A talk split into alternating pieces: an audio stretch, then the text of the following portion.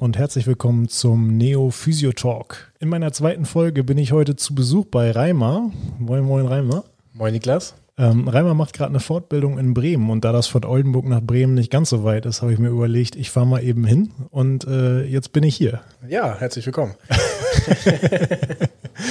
Ja, Reimer macht hier gerade eine Fortbildung und wir beide haben uns auch auf einer Fortbildung kennengelernt, Reimer, ne?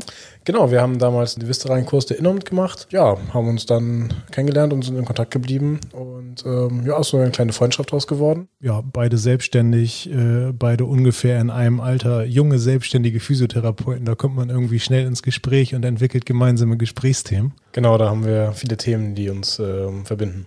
Genau, und dann hat Reimer mal mich in Oldenburg besucht und äh, wir haben uns zusammen die Praxis angeguckt und äh, ich habe mal Reimer in Büsum besucht und mir mal die Praxis angeguckt. Ja, ist immer gut, dass man sich auch ein bisschen austauschen kann. So, was macht der, was mache ich, was mache ich vielleicht oder was könnte ich besser machen und was kann, kann ich noch für Tipps äh, mitgeben und das ist immer ganz hilfreich, wenn man sich da so ein bisschen austauschen kann untereinander. Ich finde auch. Austausch untereinander ist immer wichtig, offen für Neues und offen für anderes zu sein. Und äh, man kann eigentlich überall noch irgendwie was lernen, überall was mitnehmen. Dümmer wird man auf gar keinen Fall, wenn man sich immer austauscht und die Gefahr besteht nicht. Genau. Wir waren gerade so ein bisschen an der Schlachte, haben uns schon mal ein, zwei Bier genehmigt, haben über Gott und die Welt gesprochen, beziehungsweise fast eigentlich wieder nur über Physiotherapie und Praxen und hast du nicht gesehen, ne? ein bisschen über Fortbildung auch. Ja, es sind ja spannende Themen auch und ähm, Gerade jetzt mache ich auch eine Fortbildung, die du noch nicht kennst, ähm, was ja auch ein Thema Osteopathie so ein bisschen mit reingeht. Ja. Dann ist natürlich auch immer interessant, wenn der eine was hat, was der andere noch nicht gemacht hat, dass man sich darüber austauscht und ja, wir haben eben an der Schlachte beim Bierchen auch schon so ein bisschen drüber gequatscht. Äh, Physiotherapie, Ausbildung, was könnte man da eigentlich noch besser machen? Wo sind da eigentlich Themengebiete, wo wir mit Neo noch so ein bisschen angreifen wollen? Und irgendwie hatten wir da schon einen ziemlich gemeinsamen Nenner, ne? Ja, also was kann man besser machen in der gesamten Physiotherapieausbildung? Ähm, also ich kann ja mal so aus meiner Erfahrung einfach erzählen, als ich als Physiotherapeut fertig war und dann ja auch an die ersten Patienten gekommen bin, dann hat man wirklich schnell gemerkt, dass man eigentlich nicht wirklich den meisten weiterhelfen kann. Und man hat sich auch mal gefragt, warum habe ich gewisse Dinge in der Ausbildung gelernt, wie jetzt zum Beispiel die Funktion der Niere. Ich meine, es ist natürlich wichtig, dass man in einem medizinisch vorgebildeten Beruf weiß, was jetzt die Niere für eine Funktion hat und so weiter. Wenn da mal ein Patient kommt, der sagt, ja, ich hatte irgendwie Nierenprobleme, dass man dann auch weiß, was kann da gewesen sein. Aber welchen direkten Nutzen hat das jetzt eigentlich für meine Therapie? Das war eigentlich eher nur so ein bisschen Begleitwissen. Und man hat nie verstanden, warum lerne ich das jetzt eigentlich so genau? Und das lernt man eigentlich erst leider, so ist es leider, erst später, wenn man sich dann auch mit diesem viszeralen Problem zum Beispiel näher befasst, dass man einfach auch merkt, okay, die Niere kann eben auch Probleme im parietalen System, also auch im, im Muskel- und Gelenksystem machen und dass man diese Zusammenhänge dann einfach erst viel, viel später versteht und nicht, ähm, dass in der Ausbildung direkt vermittelt wird. Das fand ich eigentlich schade und man hat das Gefühl, man lernt Dinge umsonst und ähm, wer lernt schon gerne irgendwas umsonst? Ist ein bisschen schade einfach. Ja, absolut. Also ich kann mich da auch noch an ganz, ganz viele Situationen aus meiner Ausbildung erinnern, wo ich mich immer wieder gefragt habe, ja komm, warum, warum muss ich das jetzt eigentlich lernen? Und ja, das ist ganz interessant, Dinge über den Körper zu erfahren, aber irgendwie so richtig dieses Zusammenhänge erschließen, den Punkt gab es in der Ausbildung nicht so richtig. Oder zumindest hat er an ganz, ganz vielen Stellen gefehlt, hatte ich das Gefühl. Und ich glaube, dass es einem in der Ausbildung deutlich leichter gefallen wäre, einige Dinge wirklich zu verstehen und in seinen Kopf hineinzubekommen, wenn man zumindest schon mal so eine Idee davon bekommen hätte, wie das eigentlich alles im großen Zusammenhang miteinander steht, oder? Ja, absolut. Also dann wüsste man ja auch, also wenn ich jetzt weiß, okay, warum muss ich das lernen? Dann fällt es mir auch viel leichter, das auch zu behalten und diese Dinge später auch am Patienten immer wieder anzuwenden und damit ja auch immer wieder zu wiederholen. Und ich vergesse es einfach nicht so schnell und habe es dann ja vielleicht auch in weiteren Fortbildungen immer wieder leichter, wenn dann dieses Wissen auf immer wieder aufgegriffen wird, was eigentlich ja vorausgesetzt werden sollte. Ähm, die meisten mal wieder vergessen haben, weil sie es nie benutzt haben. Und ähm, dann muss es halt nochmal in der ganzen Fortbildung wieder hochgekaut werden. Und das geht ja auch eigentlich viel Zeit verloren, so. Ähm, wenn jetzt erstmal der Dozent erstmal alle Teilnehmer eines Kurses wieder auf den gleichen Wissensstand bringen muss. Die einen langweilen sich, weil sie vielleicht vorher schon mal eine Fortbildung gemacht haben und dieses Wissen noch haben und die anderen mhm. äh, sind überfordert, weil sie überhaupt äh, ja gar nicht ähm, dieses Wissen mehr haben, weil sie es zwar mal gelernt, aber wieder vergessen haben. Und, ähm, wenn ich verstehen würde, warum ich das lerne schon in der Grundausbildung, dann habe ich es, glaube ich, einfach viel leichter auch später. Ja, denke ich auch. Also ich kann mich auch an ganz, ganz viele Situationen erinnern jetzt nicht unbedingt Anatomie des Organsystems, Anatomie des, äh, des Nervensystems, auch einfach die Anatomie des Bewegungsapparates, wo ich mich in der, in der Ausbildung gefragt habe, Warum muss ich das jetzt so krass im Detail alles in- und auswendig kennen? Wir haben gerade, gerade beim Essen noch drüber geschnackt. Also Ansatz, Ursprung des Muskels, das hat man verstanden in der Ausbildung, warum das wichtig war. Aber warum die Innovation von Bedeutung ist, äh, das haben wir vielleicht erst ein bisschen später gecheckt, oder? Ja, und was haben wir das runtergebetet? Ursprung, Ansatz, Innovation, Funktion. Ne? Ja, also Funktion ja. ist ja auch wichtig, das ist ja klar, aber ja, dieses Innovation, das hat man halt immer dazugelernt und welcher Nerv und vielleicht sogar noch die segmentale Innovation, ähm, dass man das nochmal gelernt hat, aber das hat man sofort nach der Prüfung wieder vergessen. Man wusste eigentlich schon von vornherein, dass das Wissen, das brauche ich für die Prüfung und danach kann ich es wieder vergessen. Teilweise wurde es von Dozenten sogar so kommuniziert und das ist halt ähm, super schade. Zum Beispiel auch BGM, ja, das ist auch so eine Fortbildung, ja. die wir in der Schule mal gemacht haben. Ähm, und das, ich weiß noch, unser Dozent, der hat gesagt, das braucht ihr für die Prüfung, aber danach, ich habe noch nie damit gearbeitet und das braucht ihr auch nicht. So hat der Dozent das in der ersten Stunde vorgestellt. Und Furchtbar. Ich meine, ja, wer, wer merkt sich denn sowas? Ne? Und ähm, ja, dann mache ich einen MT-Kurs und auf einmal ist da BGM wieder völlig im Vordergrund, weil es ja eigentlich doch eine sinnige und stimmige Idee dahinter steckt, ja. die ja schon Sinn macht. Und das ist ja nun mal so, dass die Organe ihre Probleme auch auf ihre Dermatome übertragen können. Und daran kann ich einfach viel ablesen. Und ja. das ist ja eigentlich ein wichtiges diagnostisches Mittel. Und, Total. Ähm, ja, das wird einfach so als völlig ähm, banales Wissen abgetan. Ja. Aber es hat ja einen Grund, warum es im Curriculum steht. Ja, ja an BGM habe ich da auch schon ganz, ganz oft gedacht, wirklich. Ich hatte in meiner Ausbildung meine Lehrerin, an die musste ich jetzt gerade denken, als du das sagtest, mit dem, das braucht ihr danach nie wieder. Die hat äh, immer sehr, sehr sinnbildlich gesprochen und die hat immer davon gesprochen, dass dann bei bestimmten Themen bei einigen Schülern so eine Käseglocke kommt. die kommt über dieses Thema und dann breitet sich dieses Thema niemals im Gehirn des Schülers aus.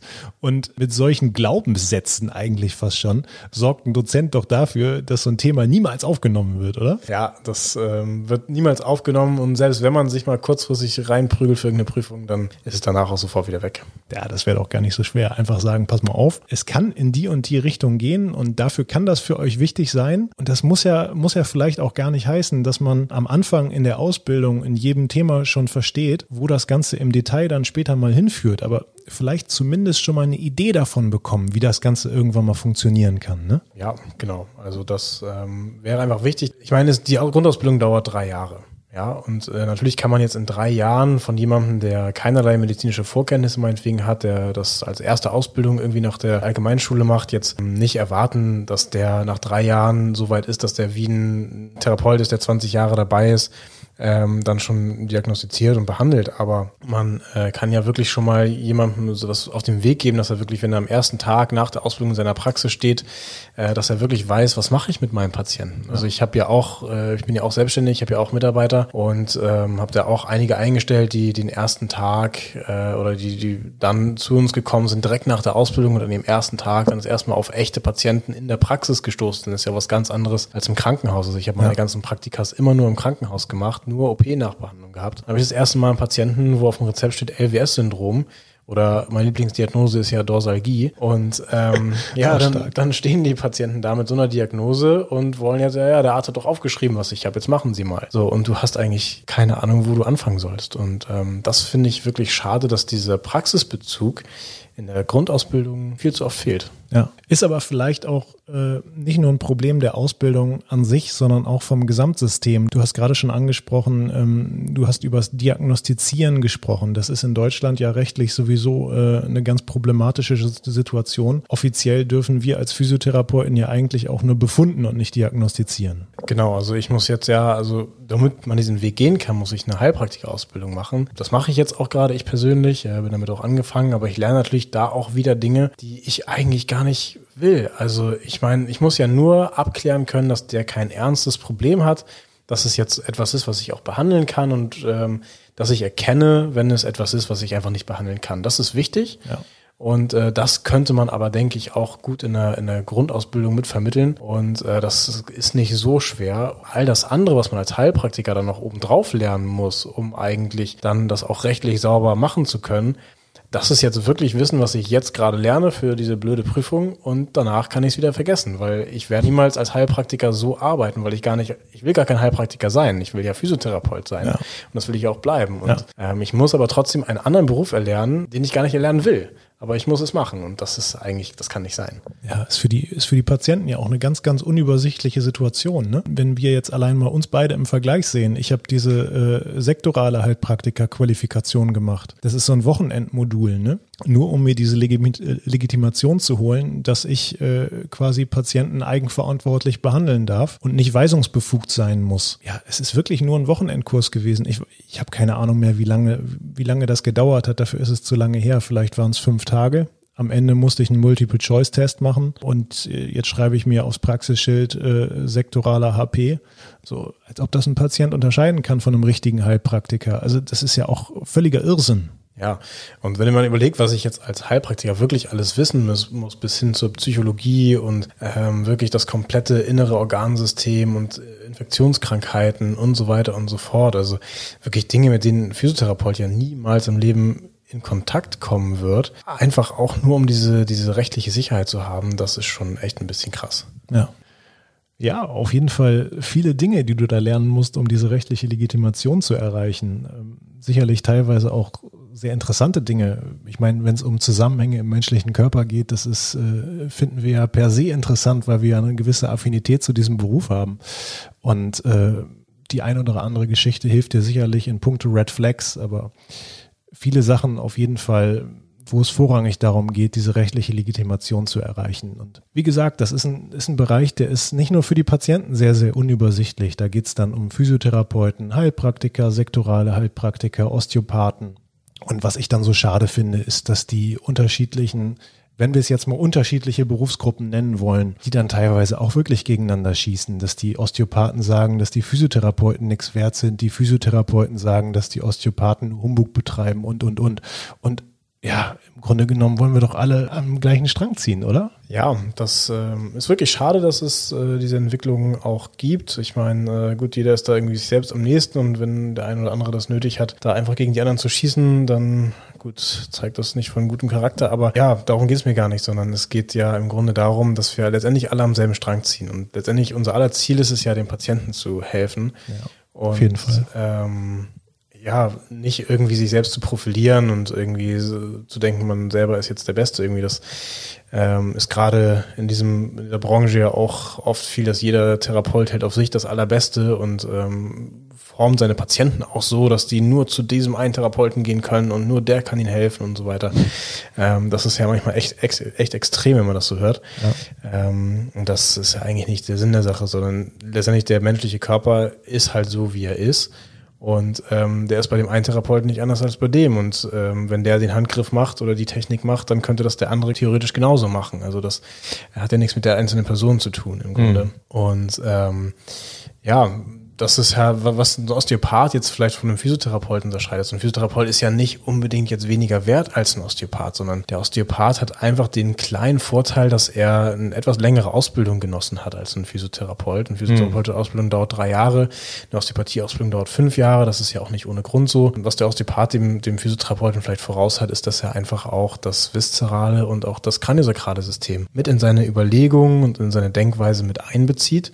Ja. Und das wird halt in der Grundausbildung ja im Grunde völlig vernachlässigt. Ja, das ist der Grund, warum der Osteopath da vielleicht den einen oder anderen Behandlungserfolg mehr hat als der klassische Physiotherapeut. Aber ich denke, dass es durchaus möglich wäre, ja auch in der Grundausbildung dafür die Grundsteine schon zu legen und einfach zu sagen, okay, das sprengt jetzt hier vielleicht den Rahmen in den drei Jahren, das alles noch mit reinzunehmen, aber äh, dass man das mal anreißt und sagt, okay, sowas gibt es noch und wenn ihr mal einen Patienten habt, wo ihr euren Behandlungstechniken weiterkommt, dann muss man mal daran denken, dass das vielleicht auch ein Problem sein könnte, sodass es dem, dem Physiotherapeuten nach seiner Grundausbildung auch leichter fällt, so etwas dann vielleicht auch zu erkennen. Ja. Und auf der anderen Seite aber auch, ähm, dass er einfach weiß, okay, da gibt es noch mehr und es ihm auch leichter fällt, diese Inhalte, die einfach da nicht mehr reingepasst haben, nach seiner Ausbildung dann durchaus doch in Weiterbildung dann noch weiter zu erlangen und äh, es ihm einfach leichter fällt, das zu integrieren und die Grundsteine dafür schon in der Grundausbildung mhm. gelegt bekommen hat. Ich denke, das wird uns auf jeden Fall vieles, äh, vieles einfacher machen. Das wird den Physiotherapeuten vielleicht einfacher machen, ein Verständnis dafür zu entwickeln, was ein Osteopath macht. Und äh, eventuell wird das auch den Patienten einiges vereinfachen, weil wenn die dann ihren Physiotherapeuten fragen, was ein Osteopath jetzt vielleicht mehr für die tun könnte, dann könnte ein Physiotherapeut jetzt vielleicht eine etwas fundiertere Meinung abgeben und sagen, pass mal auf, ein Osteopath könnte dir hier und da nochmal weiterhelfen oder ach, nee, ich bin mir jetzt eigentlich ziemlich sicher, dass das bei dir ein parietales Problem ist und dass du erstmal deine Haltungsangewohnheiten ändern musst. Wobei, wenn wir beim parietalen System sind, dann ist es natürlich auch eine Problematik, dass wir als Physiotherapeuten erst noch die manuelle Fortbildung machen müssen nach unserer Grundausbildung, obwohl das ja wirklich eigentlich zu unserem absoluten Rüstzeug gehören sollte. Ne? Ja, also das äh, muss ich auch sagen, so richtig einen roten Faden in der ganzen Untersuchung und Behandlung hatte ich erst, nachdem ich die manuelle Therapiefortbildung gemacht habe. Ja. Vorher war das halt, ja, da hat man eine Übung angeleitet und viel massiert ähm, und heiße Rolle gemacht und solche Dinge, die ja grundsätzlich nicht schlecht sind, aber man hat auch nie so richtig gewusst, warum mache ich das jetzt eigentlich? Was passiert dabei eigentlich? Ja, ja. Und ähm, dieses Verständnis habe ich eigentlich erst durch die MT gelernt und ich habe eigentlich auch nie verstanden, warum uns das nicht auch in der Grundausbildung mhm. beigebracht wurde, weil das ist jetzt ja kein ja, weiß nicht, das ist jetzt ja kein übertrieben krasses Wissen oder etwas, was man erst danach verstehen kann, sondern natürlich hätte man das auch in der Grundausbildung verstehen können, wenn das von vornherein so ähm, didaktisch gelehrt worden wäre, dann ähm, hätte man auch gar nicht anders gedacht und von daher wäre es dann von vornherein mhm. super klar gewesen.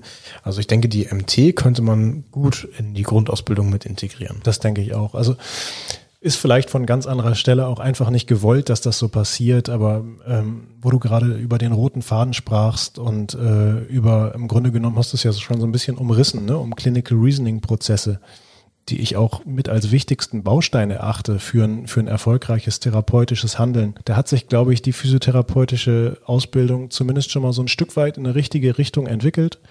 Ich unterrichte ja selbst an der physiotherapeutischen Schule in Oldenburg und da wird schon Wert auf Clinical Reasoning und auf eine vernünftige Befundung gelegt. Nichtsdestotrotz fehlt es da an ganz, ganz vielen Ecken und Enden noch an, noch an klinischen Zusammenhängen, um auch diese verschiedenen Systeme so ein bisschen zumindest einordnen zu können. Ich meine, welcher Berufsanfänger weiß schon so richtig konkret, wovon man spricht, wenn man von einem viszeralen Problem redet. Ne? Ja, also ich muss ehrlich sagen, die Viszera habe ich eigentlich in meiner Grundausbildung überhaupt nicht ernst genommen.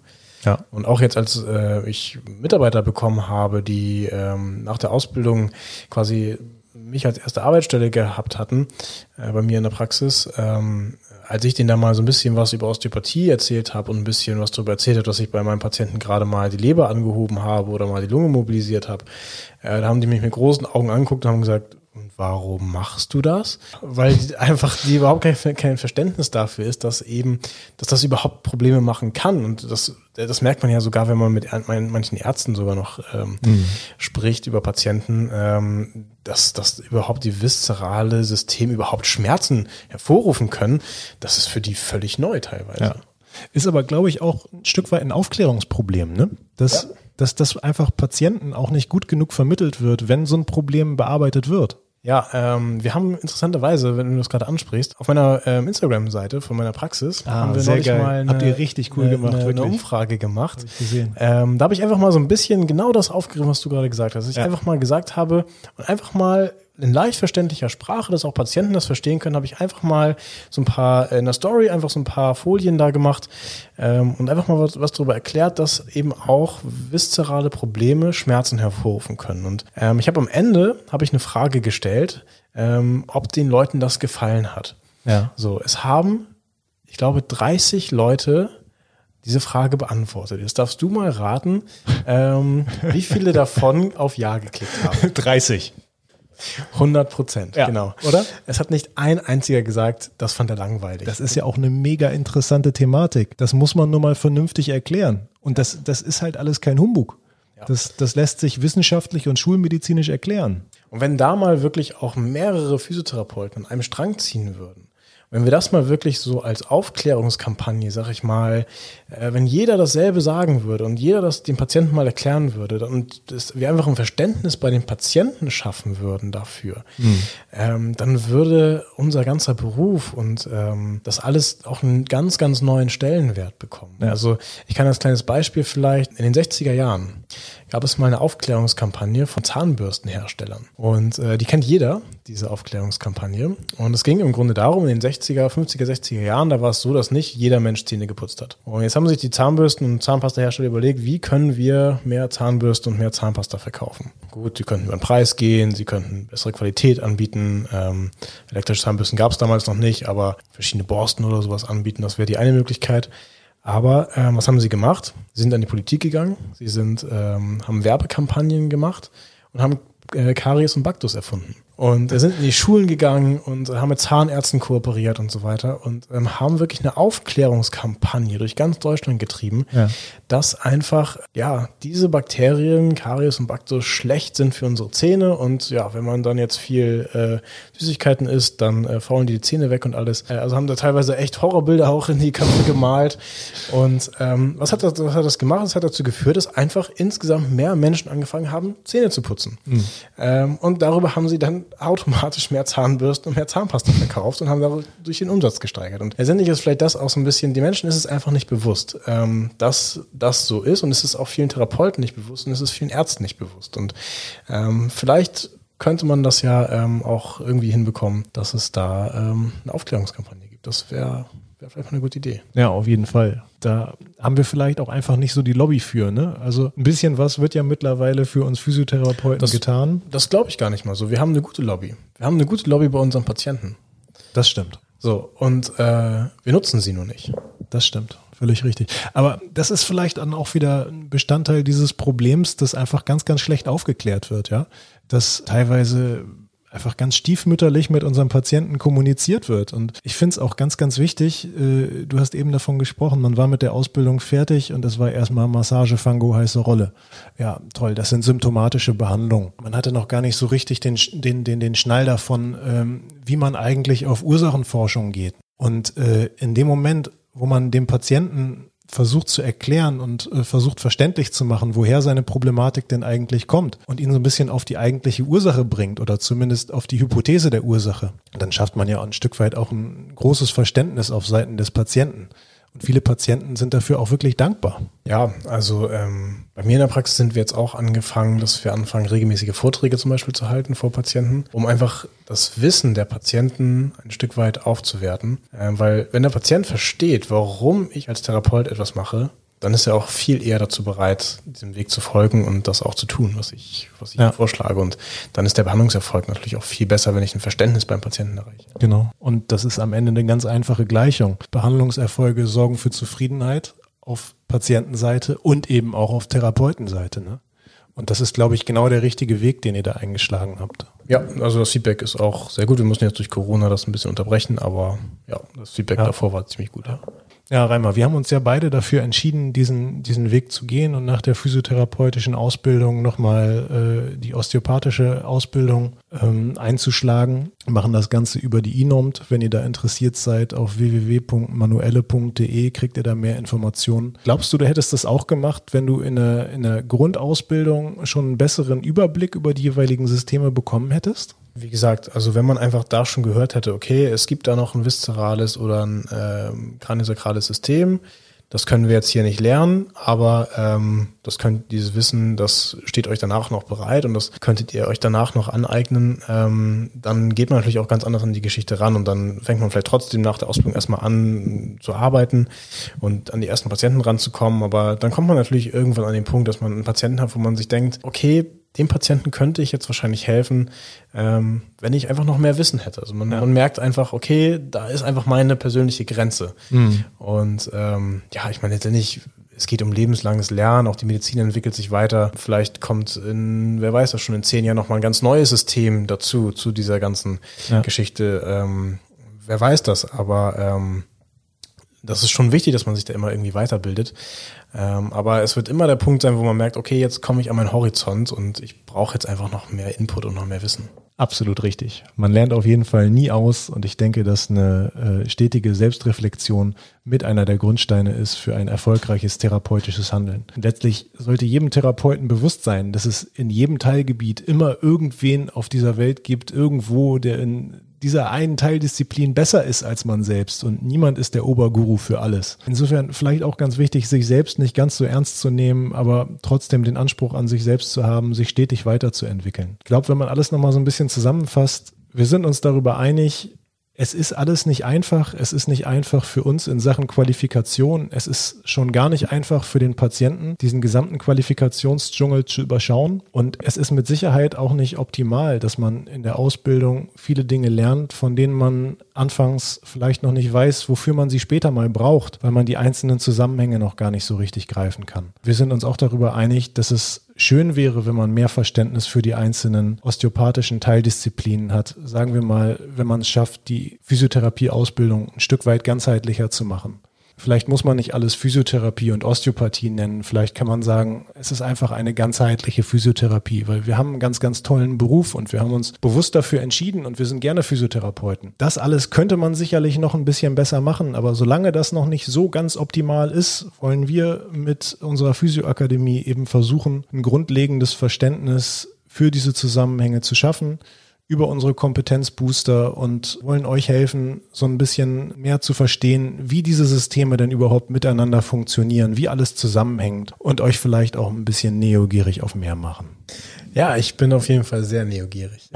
das ist schön. Ja, wir kommen so langsam mal zum Ende, würde ich sagen. Wir sind auch beide müde. Es ist schon 22 Uhr. Wir haben noch eine Neo-Frage der Woche, Reimer. Ja, wir haben eine Hörerfrage. Genau. Merle aus Wilhelmshaven hat einen Patienten. Sie hat uns geschrieben per Mail an moin.neokompetenz.de. Ich hoffe, das tut ihr auch. Und Merle hat einen Patienten, ist 25 Jahre, Sportler, hatte ein Supinationstrauma und ist jetzt schon zwei Monate nach diesem Trauma, hat immer noch Schmerzen lateral am Fuß, die er angibt, hat immer noch ein diffuses äh, Instabilitätsgefühl, das er angibt. Merle fragt uns jetzt, was kann sie noch für ihren Patienten tun? Reimer, was wollen wir Merle antworten?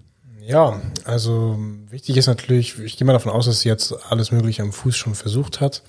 Ähm, ganz wichtig bei Supinationstrauma ist ja auch immer an die Fibula zu denken und auch an das äh, Kniegelenk sozusagen sich mal anzuschauen, weil ganz, ganz häufig ist einfach äh, das Fibulaköpfchen äh, nach Kaudal ein Stück weit gerutscht. Ja, da sollte man sich auf jeden Fall mal anschauen, ob man äh, das vielleicht ein bisschen mobilisieren sollte. Genau. Also Merle, schau dir die Fibula an, schau dir die Fußwurzel an, schau dir die Statik der Fußwurzel an. Ähm, insbesondere das Kuboid könnte auch sich in einer Rotationsfehlstellung befinden. Schau, ob es vielleicht auch eine fasziale Distorsion sein könnte Seite, vielleicht so eine Triggerbanddistorsion, sehr häufig im Bereich der Peronien. Ähm, schau, ob es irgendwas geben könnte, was die Wundheilung der ligamentären Strukturen noch so ein bisschen aufhält. Natürlich muss abgeklärt sein von ärztlicher Seite, ob es da irgendwelche Affektionen gibt, die das Ganze noch ein Stück weit aufhalten oder noch eine Schmerzproblematik verursachen. Das könnten alles noch Gründe sein. Ja, wichtig wäre vielleicht auch mal zu gucken, ob es vielleicht noch andere Problematiken gibt, äh, die vielleicht noch begleitend hat, beispielsweise LWS-Probleme ähm, die ja auch eine Schmerzsymptomatik ähm, mit den Füßen auslösen könnten und ähm, auch da zumindest vielleicht nicht ursächlich, aber zumindest dieses ähm, Fußproblem noch weiter äh, befeuern. Genau, also da denken wir eigentlich an die gesamte LBH-Region, Lendenwirbelsäule, Becken, Hüftgelenke. Und ich glaube, wichtig wäre vielleicht auch, sich die Beckenbodenspannung sich mal anzuschauen, zu gucken, mhm. ob es vielleicht im kleinen Becken irgendwelche äh, ja, viszeralen Probleme gibt, auch wenn sie das noch nicht so direkt behandeln kann. Aber da kann man trotzdem ähm, auch ähm, über die Beckenbodenspannung ganz gut ja. was erreichen. Ja, auch eine hohe Wechselwirkung zur Plantarfaszie. Also Merle, mach doch vielleicht einfach nochmal eine Basisfunktionsuntersuchung, schick uns noch ein paar Daten und dann können wir auch gerne außerhalb vom Podcast dir nochmal ein paar Anregungen geben, was du da vielleicht machen könntest. Ja, zu Supinationstraumen wird es bei uns auch noch einen Kurs geben, genau wie zur LBH-Region. Das sind dann vielleicht auch nochmal interessante Kompetenzbooster, die euch nochmal ein Stückchen weiterbringen können in der Praxis. Gut, Reimer. Ich glaube, wir haben heute lang genug gequatscht. Ja, es war spannend. Hat Spaß gemacht. Hat mir wirklich ganz, ganz großen Spaß gemacht mit dir. Äh, vielen Dank, dass du mitgemacht hast. Vielen Dank, dass ich hier sein durfte bei dir in Bremen. du hast jetzt, glaube ich, noch ein paar Tage Fortbildung genau. und dann geht es für dich wieder zurück nach Büsum. Genau. Äh, du hast gerade schon von ein paar super interessanten Inhalten gesprochen, die ihr auf eurer Instagram-Seite raushaut. Sag doch vielleicht einfach nochmal, wie die Leute euch finden. Ja, das ist einfach Physiomar Büsum mit einem Unterstrich auf Instagram und ähm, ja, folgt uns einfach und Also Leute, schaut mal rein. Reimer macht wirklich in Sachen Social Media richtig, richtig viel coole Sachen und auch diese, ähm, diese Geschichten mit der Patientenaufklärung. Das sind wirklich super Dinge, an denen man sich vielleicht mal ein Beispiel nehmen kann oder zumindest das Ganze mal als Gedankenanstoß nehmen kann. Ja, also wir könnten uns ja vielleicht auch in einer anderen Folge nochmal ähm, irgendwann mal unterhalten, wie es so ist. Äh, wir sind ja beide selbstständig, wir haben ja beide mal diesen Schritt gewagt, äh, uns selbstständig zu machen. Und äh, das wäre vielleicht nochmal ein Thema, über das wir vielleicht später nochmal sprechen könnten. Auf jeden Fall. Ähm, wie, wie es so gewesen ist, wie, was für Erfahrungen wir da gesammelt haben, welche Fehler wir vielleicht gemacht haben, die jemand anders ja. vielleicht vermeiden kann. Weil das ist ja auch für viele Physiotherapeuten, ich meine, wir alle wissen, dass das nicht so super gut bezahlt wird in der Regel. Und für viele Physiotherapeuten bleibt dann eigentlich nur, wenn sie dann ähm, mal ein bisschen mehr verdienen möchten, dann auch nur der Weg in die Selbstständigkeit. Und ja, da gibt es halt Fehler, die wir gemacht mhm. haben, die jemand anders vielleicht nicht machen muss. Oder vielleicht auch Fehler von anderen, von denen wir schon profitiert haben, weil wir schon von ihnen wussten. Genau, genau. Oder einfach Ideen und so, wie wir am Anfang gesagt haben, dieser Austausch ja. untereinander ist einfach echt super wichtig und darüber lernt man auch ganz viel und findet neue Ideen, wird kreativ und das bringt einen nachher nach vorn. Ja, also Leute, ich hoffe, euch hat es heute genauso viel Spaß gemacht wie mir. Ich hatte wirklich großen Spaß. Ich hoffe, ihr bleibt uns wohlgesonnen, hört nochmal zu und wir hören uns bald wieder. Und denkt dran, wenn ihr irgendwelche Fragen habt, jederzeit bitte gern an moin at neokompetenz.de. Bis zum nächsten Mal.